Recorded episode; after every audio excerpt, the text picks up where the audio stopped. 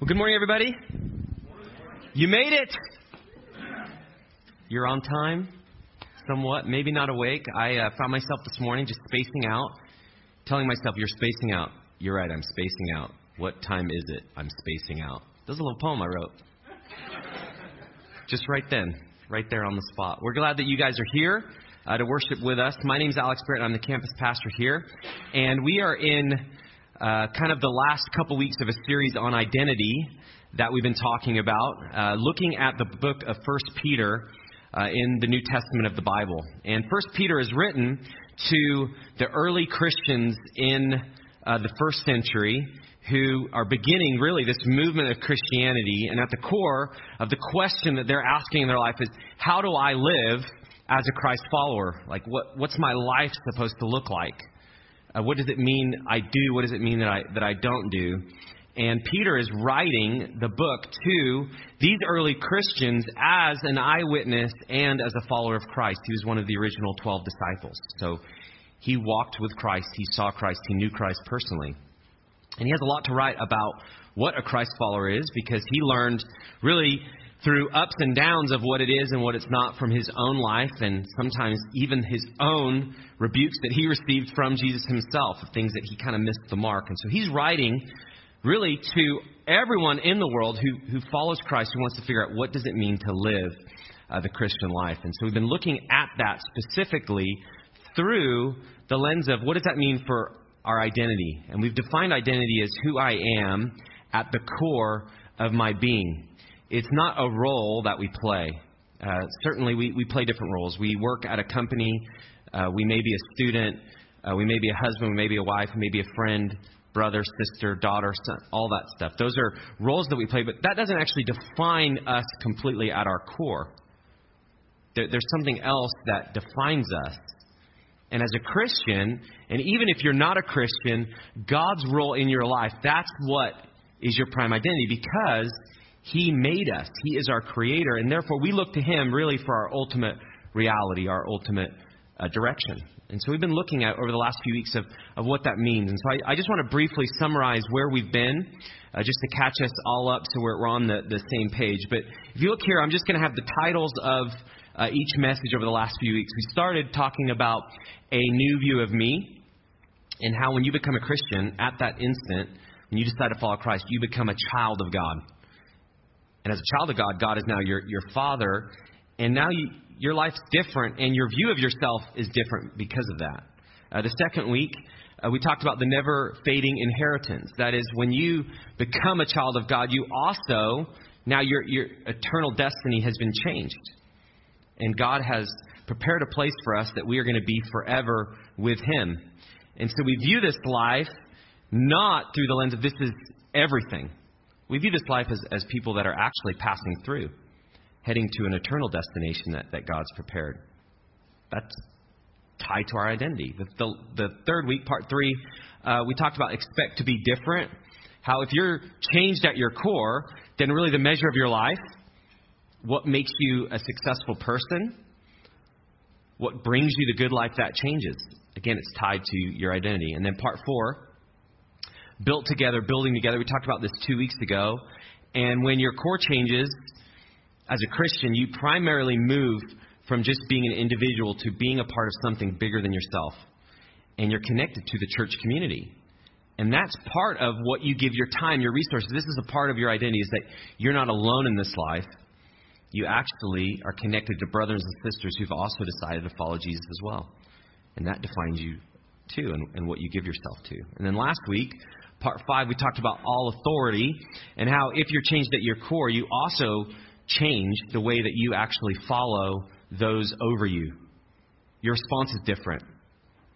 The way your attitude is is different. And so over each week, the hope has been how do we talk about identity in the way that it translates into actual life? Like what difference does it make to be a Christian? So our hope for you is if you are a Christ follower, that this has kind of reaffirmed and maybe encouraged you, okay, this is the life that I I get to live, and it's a privilege, and I want to do it well. If you're not yet a follower of Christ, I hope this has helped clarify the picture of what does it mean to be a Christian. And our hope at Church in the Valley is wherever you are, we want to help you take your next step. Today, we're going to talk specifically about how does our identity in Christ change kind of our reference point and how we read and react in situations as, we as we relate to those around us. Uh, Peter was writing this in a time where to be a Christian meant pretty much you were going to be uh, persecuted. In the first century, Jesus himself was taken and crucified and killed because of his claim to be the Son of God. And he rose again and he conquered death, and that changes our identity. But to be a Christ follower in that time meant that you are connected to this person that, in the eyes of the religious leaders, in the eyes of most, that this, this person was, was a heretic. There's something about him that, that we cannot accept, we cannot follow. And so Peter's writing this with this understanding of to be a Christian means that you're to be persecuted.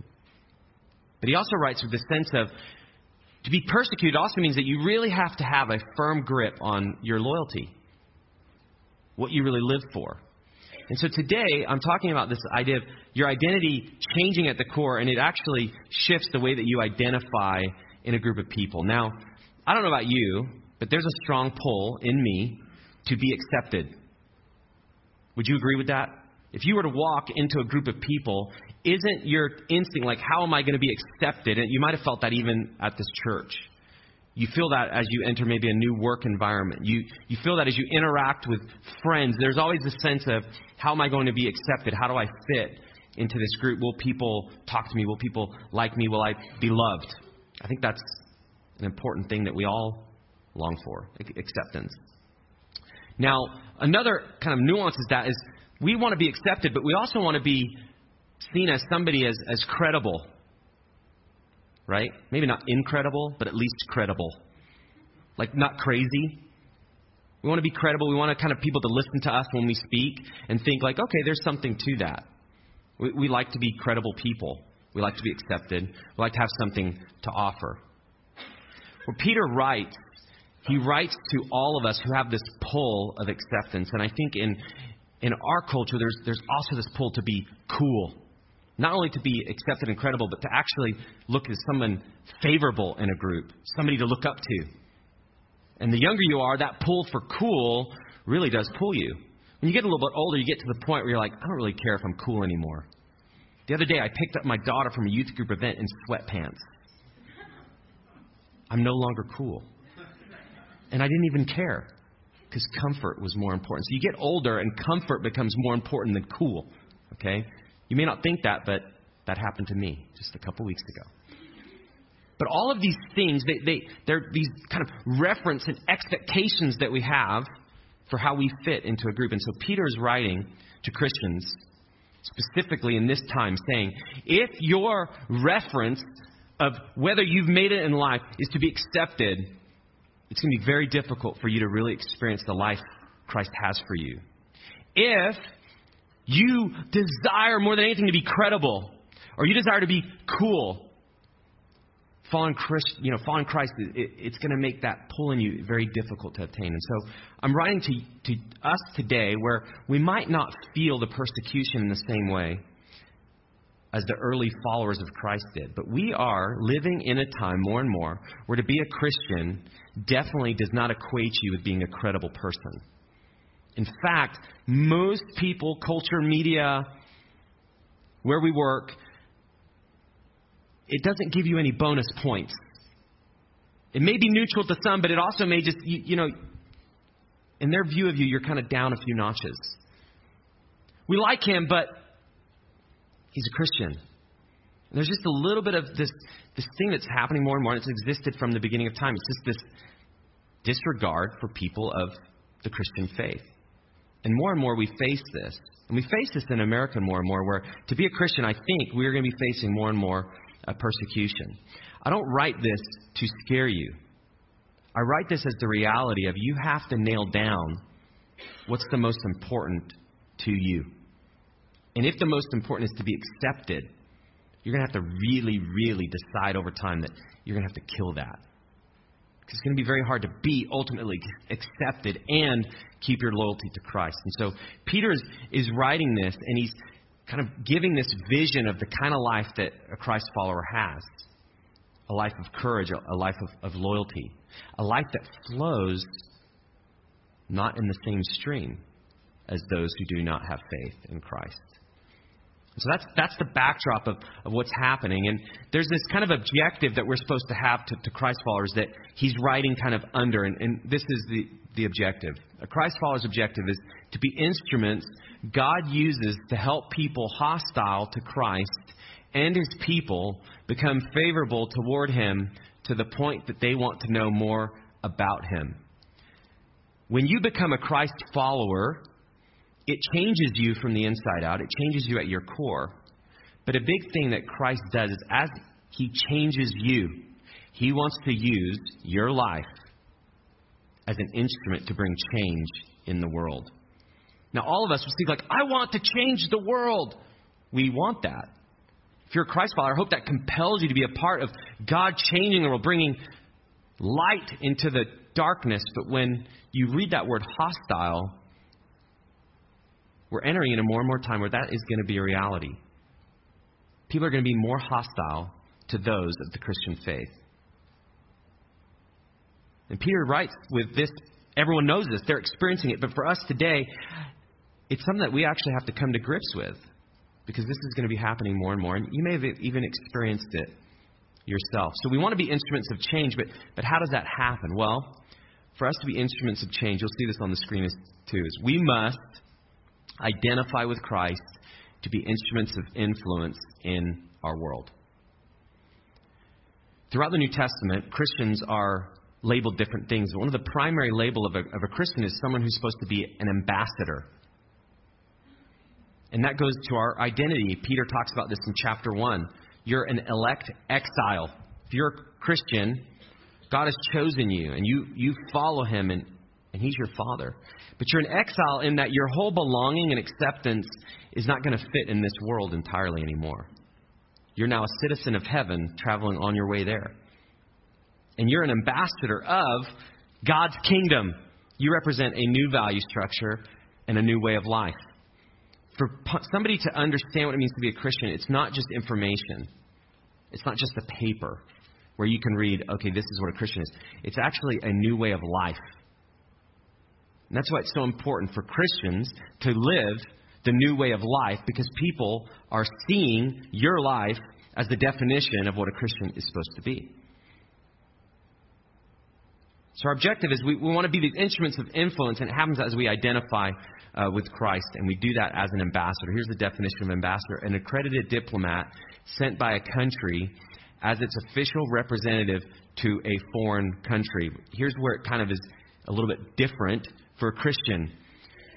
You're born into this world, and what the world values and its standards makes complete sense to us. But when you become a Christian, you now become a, an ambassador of a different world. But you still live in the world that originally made the most sense to you. And this is part of the struggle and the pull of the Christian life is the way of earth and of the world makes sense to us because this is where we're from. But our identity in Christ is, but you represent now a, a land to which you're going. So everything that you do and what you say is supposed to have the flavor of this place, the kingdom of God. So, as an ambassador, we, we're thinking of how we relate and respond. And, and this happens in numerous ways. Now, now, Peter is writing this knowing that he has blown it as an ambassador for Christ. There's two instances that represent two extremes in his own life. Now, if the thought of people understanding what a Christian is by looking at your life kind of freaks you out a little bit, I know it does me. Peter's example should encourage us. He went from one extreme. When Jesus was arrested, the disciples were all there gathered, and the high priest, religious leaders of Judaism came to seize Jesus. And Peter, as Jesus was seized, took his sword and he cut the ear off of a chief priest. If you don't read the Bible, you miss stuff like ears being cut off. Okay? Especially you men. There's some good stuff in there. But that's Peter's response. Like, you, We're his disciples. You can't take him. And he grabs his sword and he lops off the ear. And, you know, Peter's like, Got your back, Jesus. And Jesus says, You know, Peter, you live by the sword, you die by the sword. What Jesus is talking about is there is a new way. That's not my kingdom. We don't do it by force, we don't do it by power. There's freedom. And I've actually come to to do what my father has asked me, and this is part of it. And so Peter just, okay, well, I guess I should have kept the, you know, could you imagine the scene after, like, sorry, put the sword away, just kind of step back into the crowd a little bit. That was his first response. Blew it. This is what Christ followers do. They lop ears off. Now, that would be an interesting headline today. We don't do that. But the other extreme was, I think, something that we can identify with, and that's he actually rejected Christ. Jesus himself said that you're going to deny me three times, Peter. Peter's like, God, Jesus, I, I'm not going to deny you. There is no way. Jesus was seized, and the hostile environment increased, and people are looking, where's these disciples? Where are these followers of Christ? We've got their, their leader, let's get them. And three different times people came to him, aren't you, aren't you a follower of Jesus? No, I, I've never known him. Aren't you, aren't you a, a follower of Jesus? Don't you represent him? Is, isn't you his disciple? No, I, I, don't, I don't know what you're talking about. So he went from this chief loyalty of, I will defend you, to a disregard, I've never known you existed. So Peter is writing to these groups of Christians in a way saying, like, listen, guys, I've blown it. I've had so many opportunities to be instruments of influence, and I've used power where I was supposed to use grace, and I've supposed to identify with Christ, and I've denied him.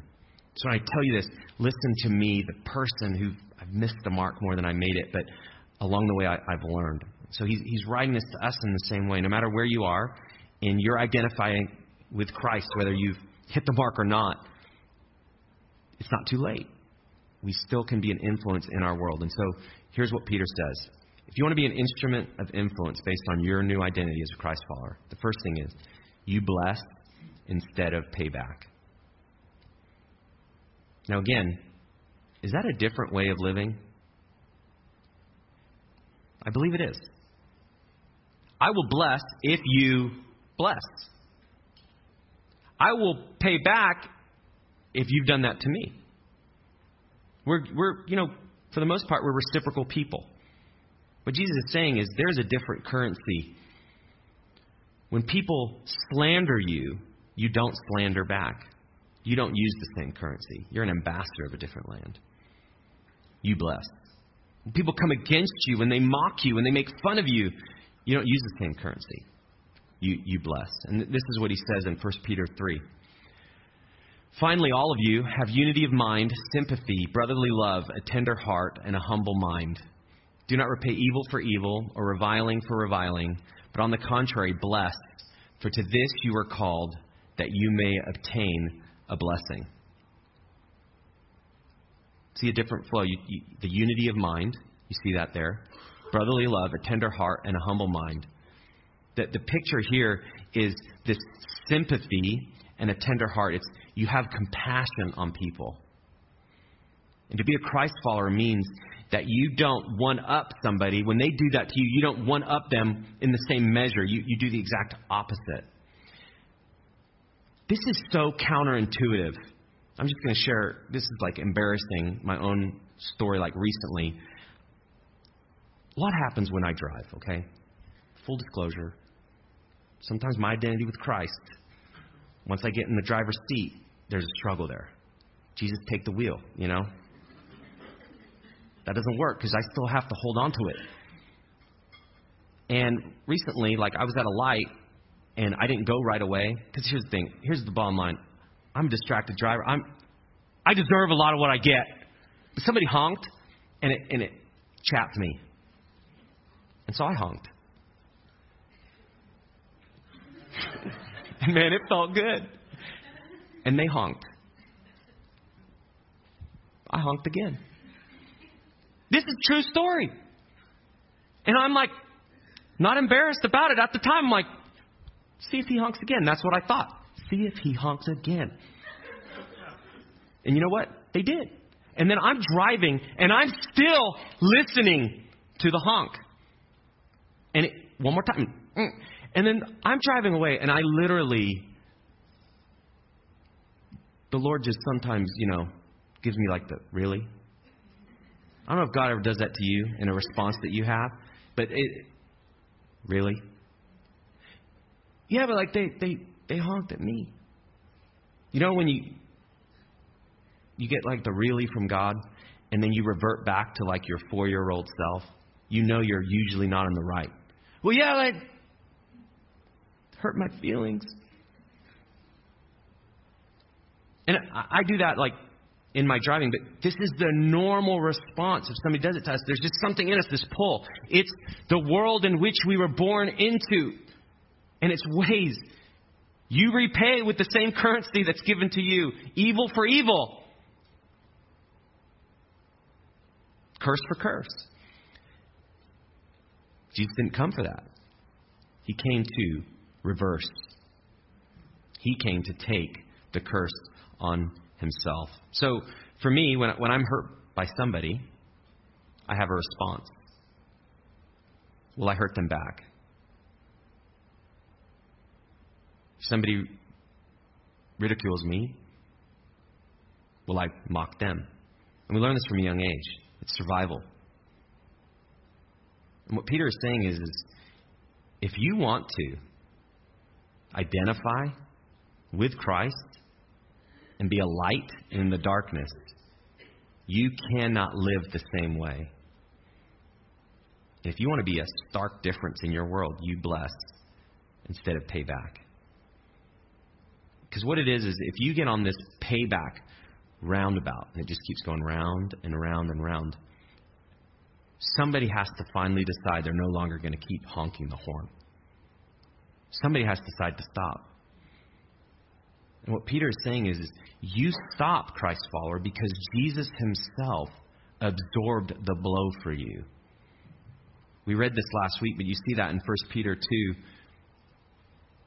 He himself bore our sins in his body on the tree, that we might die to sin and live to righteousness. By his wounds, you have been healed. This healing is when people wrong you, Jesus himself died for you so that when people wrong you, by his wounds, you have healing. You don't find healing in payback. That's the thing with paying back, with revenge, with one upping, with reciprocating wrong. There's no healing because you have to keep getting each other back. So, as a Christ follower, you stop. You say, I'm not going to do that. I'm not going to defend myself. I'm not going to justify myself. Why? Because Jesus took the blow for me. He took it. Because He took it, I don't have to keep it going. What Peter's saying is when people come against you, if you're a Christian, we're going to experience this more and more. The way we respond is going to have a direct impact on people's view of what a Christian is. So we're supposed to live this different type of way. And so when people wrong us, we, we choose to forgive. We let it go. It doesn't mean we become doormats, but it does mean that when people come against us, we have to stop in that moment and say, God, help me to respond in a way that represents my, my new identity. Help me to not defend. Help me not to lash out, to be harsh. Help, help me to represent you in a way that, that pleases you. So, so many times we want to make a difference. And that's why Christ has placed us here, to make a difference. But it doesn't happen by just ideas. It happens in the times in which people come against us and we respond. It actually happens in the very difficult circumstances. God uses us as ambassadors. So that's a primary way we, we identify. The second way is we actually give thought to our answers. When people ask us about what it means to be a Christian, we, we identify by being ready to, to answer them. And you'll see this on the screen. We, we need to have good answers. And he continues, Peter, in 1 Peter. He says, Have no fear of them. Now, the fear here is referring to the people that come against you. Have no fear, Christian. When people come against you, it, this is going to be normal. Have no fear. They rejected Jesus, they reject his followers. nor be troubled, but in your hearts honor Christ the Lord as holy, always being prepared to make a defense to anyone who asks you for the reason, or for a reason, for the hope that is in you. Yet do it with gentleness and respect. And then it, it goes on. It says, having a good conscience, so that when you are slandered, those who revile your good behavior in Christ may be put to, put to shame. If you go back to that previous slide, just want to walk through this briefly. This, this have good answer, again, it begins with you, you don't have a fear. When somebody come against you, and maybe they think that your Christianity doesn't make any sense. Maybe they think it's a crutch. Maybe they think you're just in a special category. You're not quite credible, but your faith is interesting if that's what you choose. You're just, in their mind, you're in a little bit different category. What Peter's saying is have no fear of that. Because you've set Christ apart in your heart. Your loyalty is to Him. If you're not fully accepted, you're not looking to the world to accept you. Because the world can't accept you. You're not a citizen, you're an ambassador of God's kingdom. And so you, you set that apart. You focus on that. And then always being prepared to make a defense. Another version says, always being ready to, to give an answer. What this is, is it goes back to your identity. When somebody sees something, and Peter describes it, when they see the hope that you have. So that should be a challenge. When people are watching you, if you're a Christian, do they see the hope that you have? How are they going to see the hope? Well, the hope is going to come in the difficult circumstances when people come against you. The hope is going to come when you face really difficult things. How do you respond? The hope is going to come when you're stressed out about your future, but you choose faith, and they see that. There's a hope there, there's something different. So, always being ready, it's this idea of when people are seeing something different, you don't make the emphasis on you, you point to the difference that Jesus has made in your life. So, Peter is saying is your loyalty will become tested, and people are going to ask you why you're different, and at that moment, you have to choose will I identify with Christ? Will I tell them, this is why I make the choices I make? This is why I do what I do. Because I am a follower of Christ. So you, you have good answers. Now, an ambassador, uh, when they're representing their country and visiting another country, their primary role is to make a good impression to the country that they visit. A goal of an ambassador is to be invited back you're going to have a very short job if you just burn all the bridges. Because you're representing your country. And it's the same way for Christians. As we're relating to people, we do it in a way where we're building bridges by the conversations that we have. They ask us for the reason for the hope, and we do it in a way where it leaves them wanting to know more. You know, you don't say, Well, I'm glad you asked, and your life screwed up. Here's how you fix it. That's not really going to leave a good impression. But you, you do it with this gentleness and respect. You meet the person where they are. And you're consistently pointing back to the difference Jesus made. And you ask Him for help in the moment. Many times this happens when we least expect it. Somebody gives us an opportunity to identify with Christ, and in that moment we have to choose. Am I going to take this or not? Am I going to choose my loyalty here to the Lord Jesus Himself? And so you you give a positive impression uh, you're prepared to answer questions. Why did, why did Christians believe that? You want a better answer than because. Somebody from the other land is saying, Why do you live that way in your land? And you want to answer in a way that we do this because God made us to do this. And God gives us the resources to do this. And you know what? I think you'd like it in this land. And as they're listening, they're like, well, I wonder if I would ever visit there. You see the picture? This is like all this like imagery. Peter's just, you're doing this so these bridges, so people are going to be willing and maybe interested to experience more of, of the Christian life. And it happens as you identify. You do it with graciousness and respect. And if there's wrongs done, an ambassador wants to make it right. And there's so many examples of when, as Christians, we blow it. I know for me, I, I've blown it so many times with people who are non Christian and I have to go back and I have to make it right. Like, I blew that. That's not the way I'm supposed to be. That's not who God made me to be. Will you forgive me?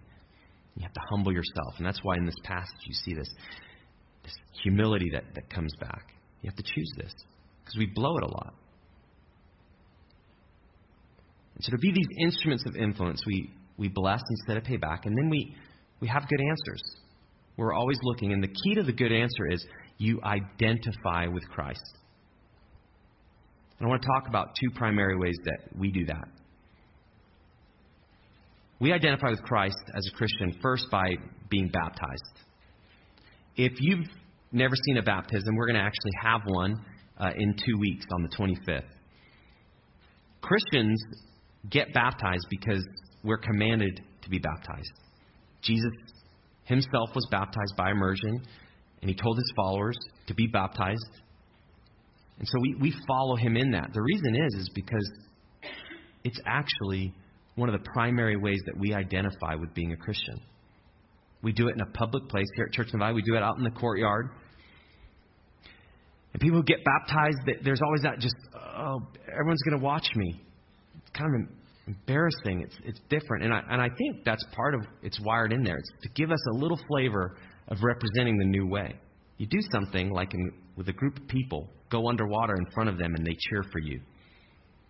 It's different. But it also is symbolic. It represents this drama of the God changed life.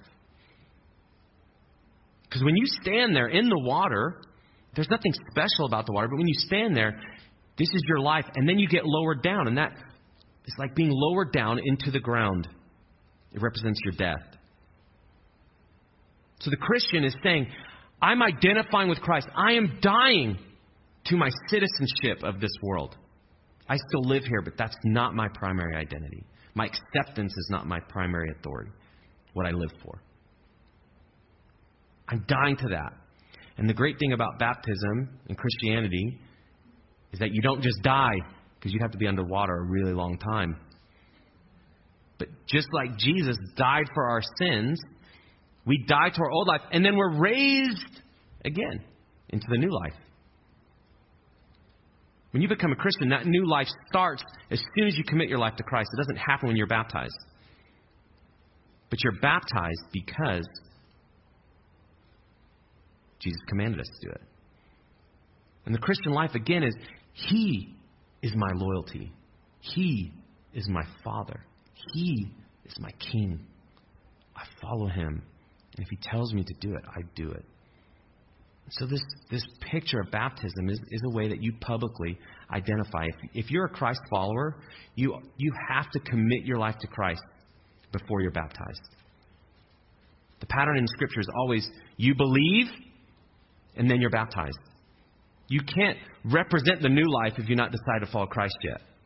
So if you have committed your life to Christ and you've never been baptized, we would love to celebrate that with you. And so you can mark that on your connection card if you want to be baptized in two weeks. We're going to have that. And we'd love for you to make that identification publicly with all of us.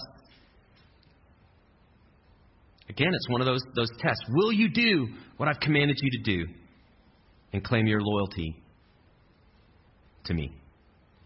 So that's how you identify. So if you've done that, you've lived a little part of the Christian life. If you haven't, we, would like to talk to you more about that.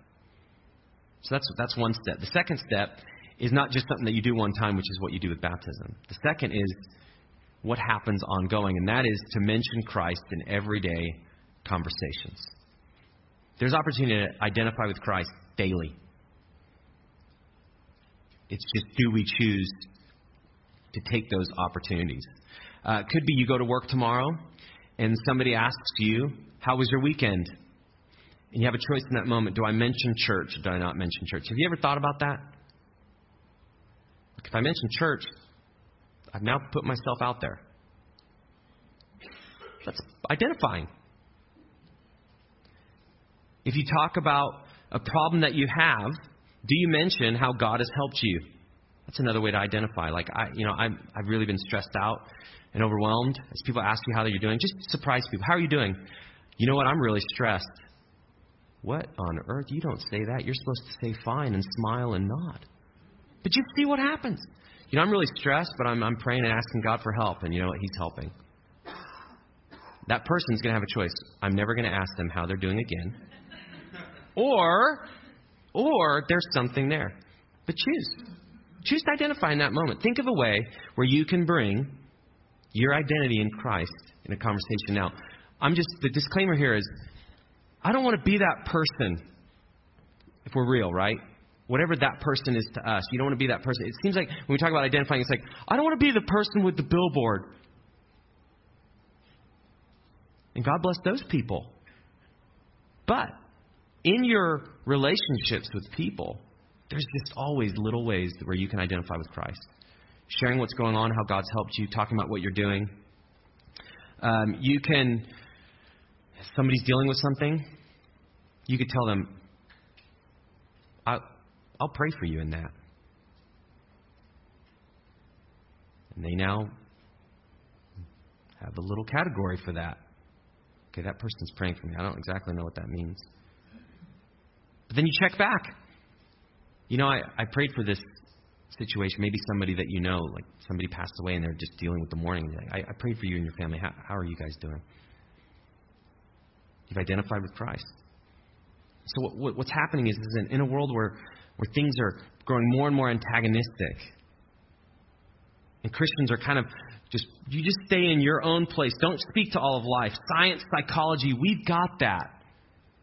Truth, Christianity, stay in your lane. And more and more we're being pushed aside.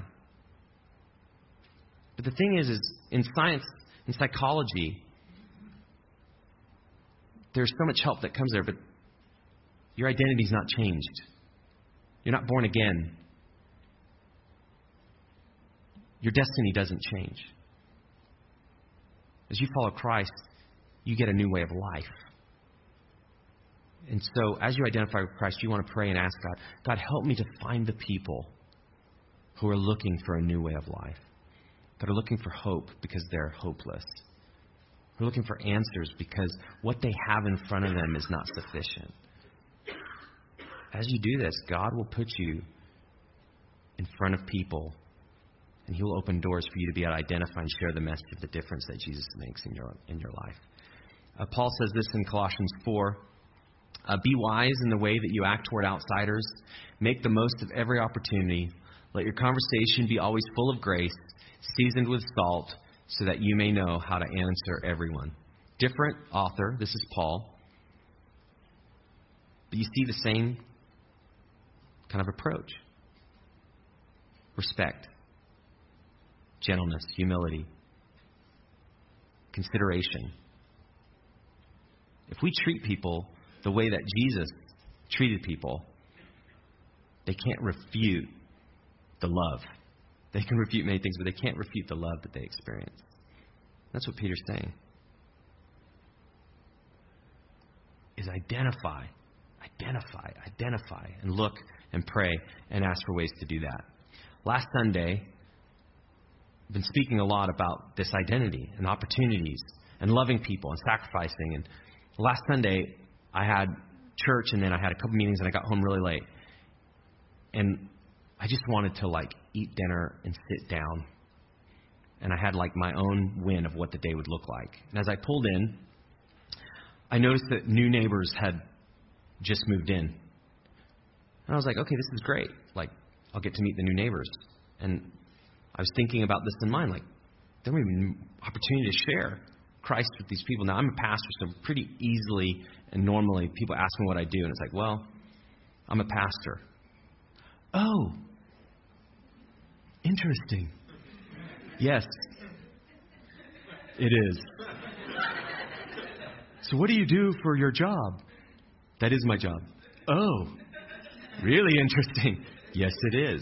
So, you know, that's my life. Your, your life's a little bit different where you can hide a little bit longer, maybe. Uh, but I introduced myself to the neighbor and uh, took them some cookies and just like, hey, welcome to the neighborhood. Like, we want to just welcome them. And I was like, good. Like, that was a great opportunity. And as I was walking away, they had a moving truck that was full in the, the U-Haul, and it was had stuff in it. And as I was walking back, I was like, oh man, they got a lot of work to do. And I got inside, and God said, Really? I'm, I'm tired. God, I just want to sit down. Really? And I just knew, I was like, oh man, I can't just greet them. I need to help them. And this is what God said. He says, you, you need to help them. I was thinking about it's it, it's in these moments where you, you have to you have to choose. God, I'm, am I going to cooperate with you in the lives of these people? And I didn't want to do it. And I decided, okay, I need to I need to get my sweatpants on. I wear those a lot, you can see. And I just need to go help. And my my sons are like, "Can we help dad?" And I'm like, yeah, this is what it's about. This is what we do. Christians, we love and we enter the world of those around us. And so as we're moving, we're unloading the truck and we're talking, and, and I'm looking for ways to identify. And I've been able to identify with Christ. And now I'm thinking, like, how can I invite them to Easter? How can I connect with them further? And this is what happens. It happens in the times we have a plan, and often there's tests that God's bring, like, right here, will you identify with me? Will you claim your loyalty to me? Will you bless them, even if they're rude to you? Will you serve them, even if you don't want to? This is where it happens. And it's in those moments where I, I missed opportunities. I just pray, God, help me to have another one. But it's in those moments where that's where the good stuff is. You're living the life that God wants you to live. You represent Him. And so I want to encourage you between now and Easter, which is April 1st, what would it be in your life to identify with Christ? If you're a Christ follower, what, what would it mean? Who are the people in your life right now that you could write their name down as somebody to identify with? I, I just ask you to think about that. Who in your life right now could you identify Christ with in some way? Think about that. And that's one of the next steps today. And so if, if you have kind of somebody in mind, pull out your connection cards right now and finish filling that out. If you have somebody in mind, I would love to pray for you this next week for you to be able to identify Christ with that person. So maybe it's you need to bless them, somebody who's just making it hard on you. Maybe it's you need to bring God up in a conversation with them. Maybe it's you need to serve and help them. Maybe it's to offer to pray for them, whatever it is. Write the person's name down and then write what you think you need to do. And this week, I, I will pray for you for that opportunity. What I found in my own life, when I'm praying, God does things, and He provides these opportunities. So I encourage you, write a person and write something that you can do. And I'd, I'd love to pray pray for you. And then also, if there's some people in your life that you want to invite uh, to Easter, I, I encourage you to do that. So that just might be the next steps. I just need to invite somebody. I have no idea if they're interested in Christianity. I have no idea if they would ever come to church, but I'm willing to ask them and see see what happens. God's made us to be lights in this dark world. We just have an opportunity to shine. So let's pray. And let's ask God. Finish filling out that connection card if you haven't. And the band's going to come up. We're going to receive our offering, and you can drop that, that in there. Let's pray together. Father, thank you for the second chances that you give us, just like Peter when we blow it. Thank you for opening our eyes to see things that we don't see or don't want to see. And so, God, I, I ask that you'll open our eyes to the opportunities to identify um, with those in our world, at, at the workplace, in our neighborhoods, in our family. God, help us to pinpoint the person and to pinpoint what we could do to bring you into the conversation.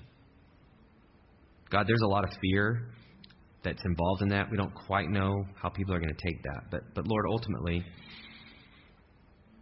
we claim our loyalty to you. So strengthen our resolve and provide these opportunities. In the name of Lord Jesus, we pray. Amen.